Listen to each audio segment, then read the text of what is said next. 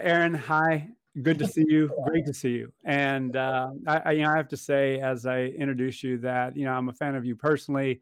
You know, congratulations on what you, Nicole, and the Imperative team have created. Uh, it's it's important work, uh, as I cited in a post I did yesterday referencing a recent uh, article that you co-wrote. Uh, you know, the need for peer connection is something that is critical to our not only uh, enjoyment in life but you know our resilience and our sustainability and bringing our best selves you know to life every day you know not just work. But uh you know with that as a staging uh you mind introducing yourself and a little bit about what you're going to be talking about today? Yeah no absolutely. Um and just love our partnership. Um it's been wonderful to you know be able to count you as a friend and uh just love our conversation. So i'm excited to be here. But yeah so uh aaron hurst i am the founder or, and uh, CEO of Imperative. Um, I've been actually in this doing this work for about 20 years Al overall. Uh, my last organization was called the Taproot Foundation, um, which was a nonprofit organization that was um, sort of designed around trying to meet a different need around purpose at work, which is we saw that people wanted to volunteer, but not just traditional volunteering. They wanted to do pro bono work. They wanted to help use their marketing skills, their tech skills, their HR skills in the community. And there was no vehicle for that at the time. So built that out um, across seven different offices in the US, then partnered with the White House, built that into a $15 billion marketplace in the US, and then partnered with the BMW Foundation out of Berlin to basically support 30 affiliates um, around the world. Um, and it was just this awesome experience of figuring out how do you design you know projects that intrinsic motivation is like all it's about because you're not paying people a dime. In fact, often they're paying for some of their incidental costs associated with it. Hmm. Um, so that was just an incredible sort of um, entry into understanding this work. And what it made me realize is that people were doing pro bono work first and foremost because their work wasn't fulfilling. Um, what we came to realize, which you know I know is no surprise to you, given all the great work you do, um, people are unfulfilled at work. They were using this as a supplement like a vitamin to make up for the fact that they're basically their entree, their core work, um, wasn't cutting it. Um, and I realized it was actually enabling the problem, not solving the problem. Hmm. Um, it's like those uh, taking vitamins makes it okay for McDonald's to exist um, and to serve food that's not healthy, right? So um, we actually need to figure out how do we make sure everyone's work is fulfilling, and that's really the journey that led me to write the Purpose Economy and really put purpose on the map as a economic. Look at that beautiful. Yeah, got it right here. Just everybody knows. Uh, no, I love it too. So, um, so that came out in 2013. It's really sort of putting purpose on the map um, in the business community and really helping understand the science of it. And then I've been on a journey just trying to figure out like how do we scale helping people be fulfilled at work?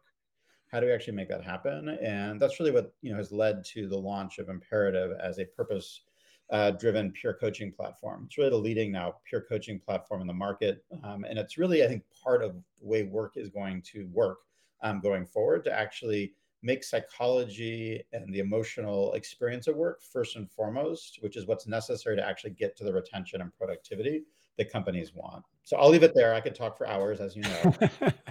well, yeah, there's several things that I want to touch on today because yeah. you know it's you know, there's all this talk about resiliency, uh, happiness, engagement, particularly with remote work. And, yeah. you know, we also, you know, Brene Brown's been in the news lately, obviously, Spotify and uh, all that co- controversy, but she's obviously best known for, or arguably best known for the power of vulnerability. And, you know, how, you know, are you going to be vulnerable to your boss? Are you going to be vulnerable to your peers? Are you going to be vulnerable to your direct reports? And if vulnerability is truly empowering, it, it, just invites the question, you know, who do you be vulnerable with and, and for what purpose? And reflecting on my own experience, I have been most vulnerable and most, um, I've learned the most and have been empowered the most by peers. And yeah. you're the one who actually brought this to my consciousness. I, I, I looked eh, back in my history and I even looked to today and how I got into this field. I partnered with mara Stevenson and Melissa um, McMahon at Starbucks, and we had a, unbeknownst to me, a peer relationship that helped us be vulnerable to one. Hey, this is scary. This is I have no idea what the heck is going on here. Can you know help me think this through? And that helped elevate my career and my effectiveness as a professional. And there are countless others who have you know, functioned that way for me in my my personal life. Here with remote work, and I don't have to tell you, uh, hybrid work, you know, the opportunities for serendipitous connection to actually get in a room and find people who are driven, you know, by a common mission or, or passion or purpose, as you'll talk about, you know, th- those aren't the, it's not the same. There's not as many opportunities. So, can you speak to why this, from your perspective, is so critical given the reality of work today? Yeah. I, now I break it down into a couple different pieces. I think the first is just I think part of the premise, which I'm hearing you say, which I think is true and not true. Um, I think there's this sort of um, view that it used to work. The relationships used to work before COVID, and we know from Cigna's study in 2019, before COVID hit, 61% of the workforce was lonely at that point. So I think we need to stop romanticizing some past state Mm. Um, it never worked. I think the opportunity now is it's become so broken that maybe we can actually fix it.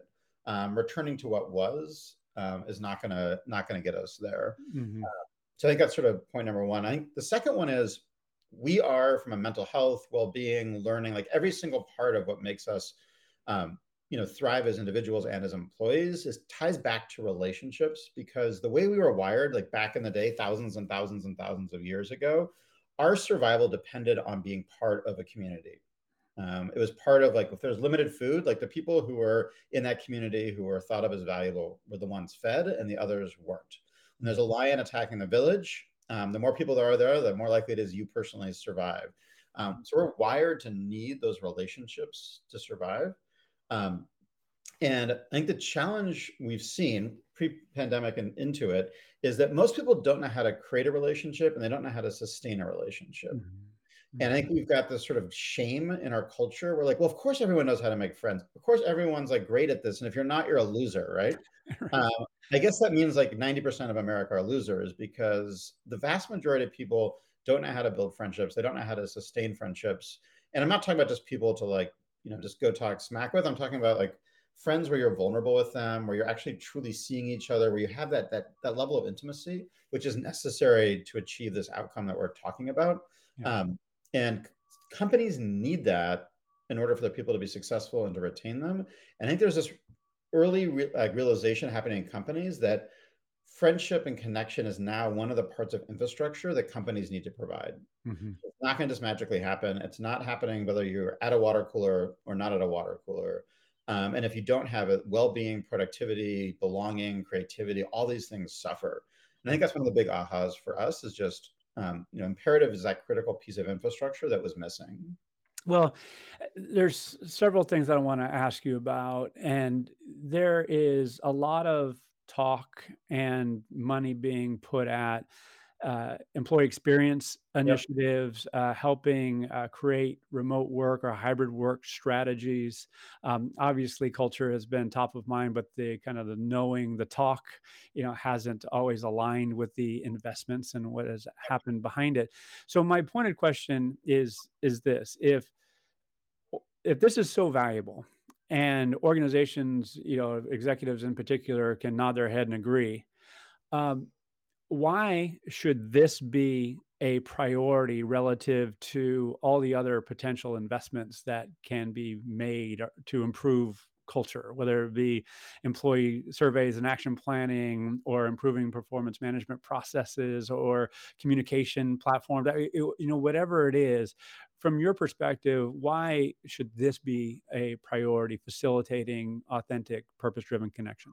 Oh, there's like so many, so many uh, sub points there. I think actually Brene Brown, who you mentioned earlier, talks about. I think it was her. Like we're feeling animals who think sometimes.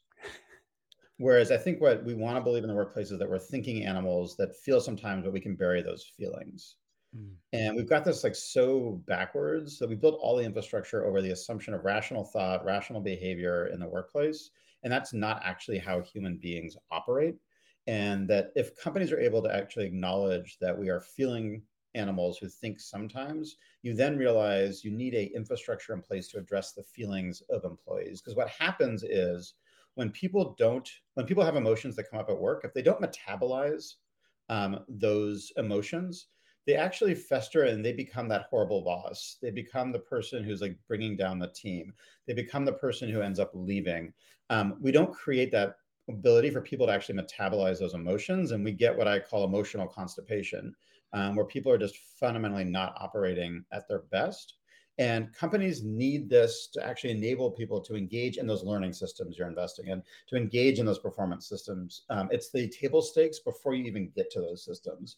And what peer coaching does, Al, is that by having people every two weeks have a conversation with a peer that's scientifically designed for them to process um, those emotions and come out of it um, feeling cleared and with a plan for how they want to show up. Um, you're actually helping with that metabolizing of emotion so that people are actually able to show up proactively. And to your term you know employee experience employee experience is not something that a company provides. Employee experience is what's going on emotionally for someone as they go through their work. So if you want to invest in employee experience you've got to address the emotions first and that requires creating that metabolizing process for them so again, I can go on with like 20 other bullet points, but that's the one I've been excited about recently. I just think it's like so true scientifically.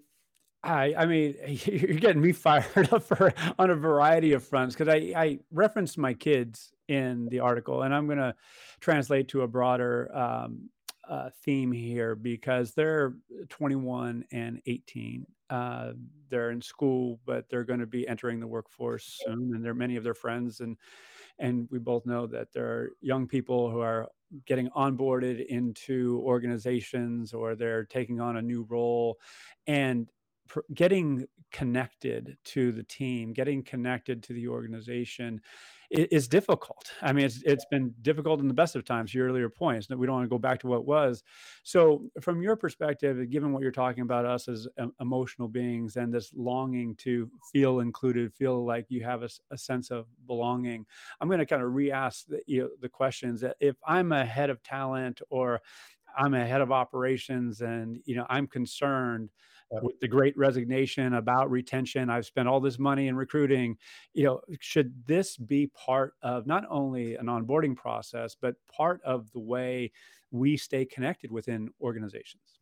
I mean obviously yes. I think the um you know research has shown over and over again you stay where you have relationships uh, meaningful relationships. Other people can offer more money the benefits, et cetera. But it, um, at the core of it is you're not going to want to leave places where you've got very strong connections and relationships with friends. Um, that is like such a, critical piece of it. And if you want to actually retain those people you spent all that money on, you've got to make sure they've got meaningful relationships with multiple people throughout the organization. Mm-hmm. Um, peer coaching and enabling people to have these um, relationships developed online. We're finding out that even after three one hour conversations, two strangers in a company come to say that they built a meaningful, sustained relationship. Mm-hmm. So if you can build those relationships at scale, um, that is going to dramatically change your turnover challenges. It's going to dramatically address belonging. It's going to dramatically um, uh, impact innovation and collaboration. Um, it is the simplest, easiest, most human way to address these big, hairy problems that every CHRO and CEO is addressing. I think what they've been trying to do is address it through a lot of the symptoms, but the root cause is relationships and having that meaningful connection and place to reflect and place to to process what's going on. You do that, a lot of the other things just sort of start to melt away. Yeah, as you're sharing this, I am caught by this notion of coaching and i hear in the voice or hear in the back of my head the voices of, of several people uh, throughout their career old and young who have i shouldn't say old and young more experience and less experience um, who say I'm not qualified to be a coach. And they're intimidated by this notion of, of, of, coaching and they haven't had practice in holding space or or being, you know, vulnerable. What do you say to those who might be intimidated by, you know, this type of interaction? Yeah. So coaching is a process and it's like a mindset towards a relationship. But the core of coaching is not solving people's problems, it's just asking questions to help them solve them for themselves. Mm-hmm. Um, and it's just making that shift. And what we've seen is that by creating scientifically designed guides for people in the conversations where you're getting the questions as prompts, the follow up questions. Um, it's all provided for you. Um, we're finding people with zero training um, can go into peer coaching, and 75% of the time in their very first conversation, it's very helpful or breakthrough. Um, and that's because we're providing that prompt and we're just making it super simple for people, no matter what their, you know, experience is, to have that kind of conversation. Because breaking it down to a human level, and we're also infusing it with personalized insights about them that helps them answer the questions in a thoughtful way. So, you know, having been a um, you know, being the recipient of coaching for a lot of it early in my career, like one of the things that really struck me out was it's it's really just a process. And it's like any process that can be replicated. And that's why software is so great for this because we can basically um, replicate the motion of coaching, but basically having it delivered by peers. And that's actually in a lot of ways better than working with a professional coach because when I ask you a question, your answer is helpful to me because mm-hmm. I'm probably going through the same thing and vice versa. Um, whereas with a professional coach, it's really one way. Yep. Um, you're building empathy um, and you're actually building a connection with someone that doesn't leave the second they stop getting paid by you. Right. Which is super powerful. It's absolutely super powerful. And yeah, I'm, um, where I want to go with this is, is something that's really important to, to me. And I'm trying to uh, check my own biases, my own structure of interpretation, you know, sure. with, with, this whole thing. But there's this uh, idea that you know, what is a peer? Yep. You know, a peer, a peer, can be defined in in many different ways. And there, you, I know you're inspired by Dan and Chips Heath, and and in particular yep. Switch, and we yep. talked about the power of habit and all these things, and how to bring them to life, nudges. Uh, but I, I want to focus on you know, defining what a peer is, and and also the uh, the idea of an accountability buddy. Um, you know, is, is that the role of a peer coach in some way? Yeah, no, absolutely. So in the most sort of broad philosophical sense, we're all peers in the world as human beings. But in the context of peer coaching, what we're looking for is psychological safety. What we're looking for is relatability, so that as I shared earlier, when you and I are sharing um, what's you know our challenges, our hopes, our dreams, there's a sense of empathy for each other because we're dealing with similar things. So those are the two things that really um, make peers so important. So as we deploy the program, it's at a hierarchical level. So it's like all mm-hmm. ICs, all managers are matched with each other because they're gonna. That way, you have greater um, psychological safety, um, and you also have the ability to relate to each other. The other thing we found is it's great to have it where you're not in the same exact um, team so that some of the dynamics from the team are not playing into that because that can also affect psychological safety. So being able to pair you with someone in a different city, a different function, um, is really really valuable, and it also helps break down silos. Hmm. And then to your question about accountability, that's a huge part of what it is. And so it's accountability to show up and make an hour every two weeks a priority, um, to actually process your emotions, to think through and be intentional about your work, to state sort of what it is that you want to do differently. And at the end of each conversation, Al, people pledge what is one thing I'm going to do to change my employee experience for myself. And what we found is that by doing that and then coming back two weeks later, and I'm like, hey, Al, did you do what you said you would do? 83% of the time, people are following through on those actions which is just completely unheard of as a sort of uh, as a rate of completion. And that's because there's that commitment. So it's the commitment to the action but it's that commitment to just show up for each other and just make space for reflection to make space for um, uh, metabolizing emotion. Gosh there uh, so we're in february 2nd uh, yep. 2022 and it's black history month and you know, obviously, over the past couple years, there's been you know social strife in the United States. You know, there's been uh, you know the topic of race and the role of organizations in promoting social justice and being anti-racist and and uh, taking a stand is has been elevating in prominence and and that's fantastic in, in my view and the reason i bring this up as a bit of a non sequitur is uh, there is um, I'm not going to go too deep into this, but I, I, saw a 60 Minutes episode about storytelling, and you know how they're doing it through the Library of Congress and capturing stories of people throughout the United States on a variety of topics uh, and having these artifacts. So, and they also have an initiative to bring people together based on commonalities and talk about the tough issues. So the reason I set the stage like this is that there are a lot of diversity, equity, inclusion, and belonging initiatives that are centered around those topics, and they go and have tough conversations. All fine and good, need to happen. Um, there's also another uh, reality that we're a diverse group and we need to get work done. We cannot have those conversations each and every time we interact. You know, we have to get work done. So I'm I'm looking at this process where I am connected with somebody who is of a, a different uh, you know background socioeconomically.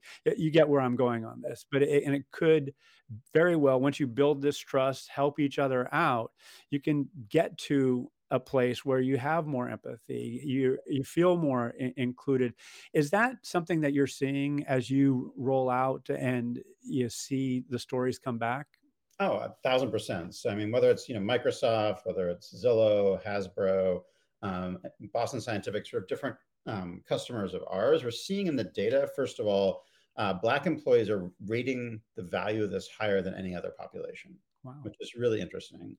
Um, and we're also um, seeing that when we're able to bring people who maybe have different races, but of the same purpose, because we're profiling the purpose of every employee when they enter the platform, we actually can see, oh, Al and this other person are different races, different experiences, but we actually know they have the same psychological purpose.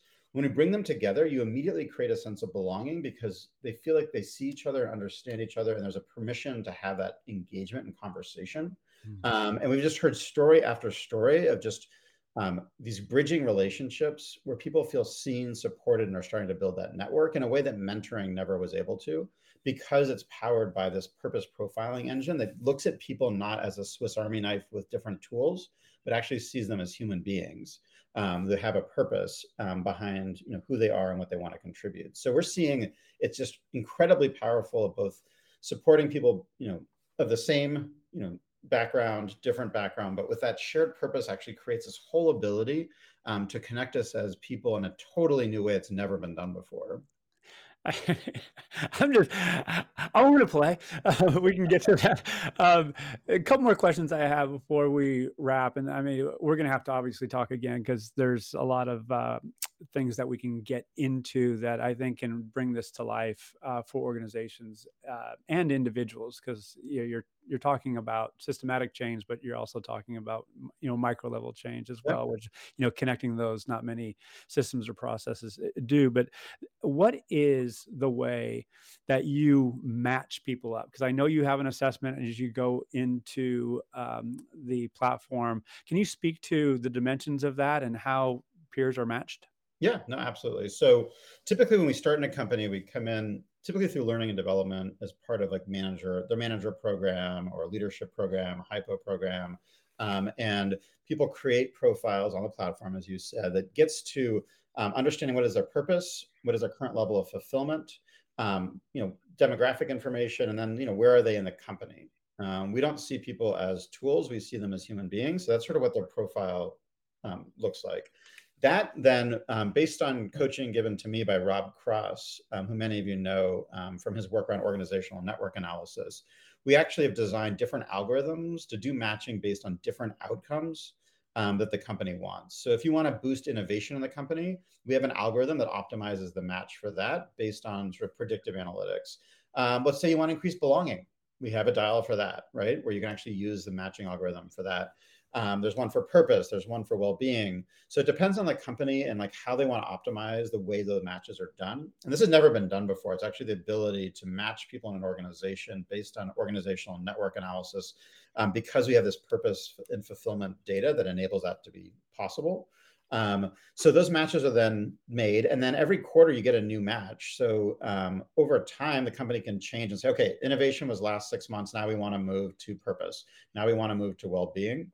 So it gives like an executive the chance to actually proactively steer their culture, um, not just wait and see what like happen, like look at the rearview mirror. So it's actually like proactive people analytics in a sense, mm-hmm. um, because you're you're making these connections that you know are going to increase the odds of those those changes happening, um, and each one of them has different logic based on Rob's work behind them to help inform like what's likely to produce that given outcome. Gosh, I mean, so uh, yeah, we have to wrap up now, unfortunately. But there's yeah a couple things. Number one, yeah, I know you have stories emerging. I know you all have done some, you know, great research on this. You, you mentioned your partnership with with Rob Cross and the collaboration that you've done there, which you know, I have immense respect for uh, Rob and Beyond Collaboration Overload is something that uh, yeah, has been very impactful uh, for me as I read it in in the fall. So pointed question how can people learn more about i imagine imperative.com but you know anything that you would like to point them to specifically yeah, so um, definitely imperative.com. We do uh, webinars every two weeks um, where we interview experts and our customers and really deep dive into the science and case studies around how this is being deployed inside companies. So encourage you, like even like an, on the Imperative website up top, you'll see like the most uh, the next webinar um, coming up. So highly recommend sort of getting into those webinars. People love them. Um, so that's sort of one. I think second, just on the site, you'll see sort of more of a detailed description of the product and how it works. You can get your head around this. This is a new idea for a lot of people, um, and this is really the future of work. So it's exciting just to, to think through like how this is changing changing organizations. It also includes case studies, et cetera. And um, we'd love to set up a demo if anyone's interested in their company and actually setting up a demo. Um, we actually do that by having people do peer coaching as the demo, not just showing you screens. So it's a really fun process for folks. Um, so you can sign up for that on the website as well. And I'm on LinkedIn, so don't be shy about DMing me. Uh, don't be shy about um, reaching out. Um, I love engaging with folks and um, helping people ultimately. I mean, Al, you know this. I'm in this for the social impact. So um, it's all about helping people find fulfillment in their work, find connection. Um, that's what gets me up in the morning. Well, I'm glad you're getting up in the morning and doing what you do. And I, I, I want to say too, thank you to you, Nicole, for your partnership and offering your platform to members of the People Analytics and Future Work community. I know we're going to have another uh, launch coming up in, uh, I think, in early March. Awesome. But the idea, you know, that people can experience this from a community um, perspective. But uh, ultimately, the value is that you're uh, delivering on is for enterprises, for organizations right. themselves. Is that right? Yeah, um, but we're excited to be working with you so that we can actually have your members connect with each other and to support each other. I mean, you may be working at different companies, but you're in very similar functions or going through similar work. Um, it's such an important time to take care of yourself, to make that time and to build those connections. So I hope a lot of you take advantage of that and just you know sign up um, when Al's sending out notifications about it. I think you'll have a, an incredible time. Well, again, Aaron, thank you so much. We're, I, we're going to have to talk again because there's a lot more that I just wrote down and, and got in my head that I got to get out. So, yeah, we'll, and hopefully in person. so we're going to do our city tour. We're going to come up there to Seattle, and uh, so we'll have to get you, uh, you know, with a group of folk, and we'll, we'll, have some fun with it. So again, thank you for doing what you do, and uh, see you soon. Thank you. So much fun. All right. Be well. Bye.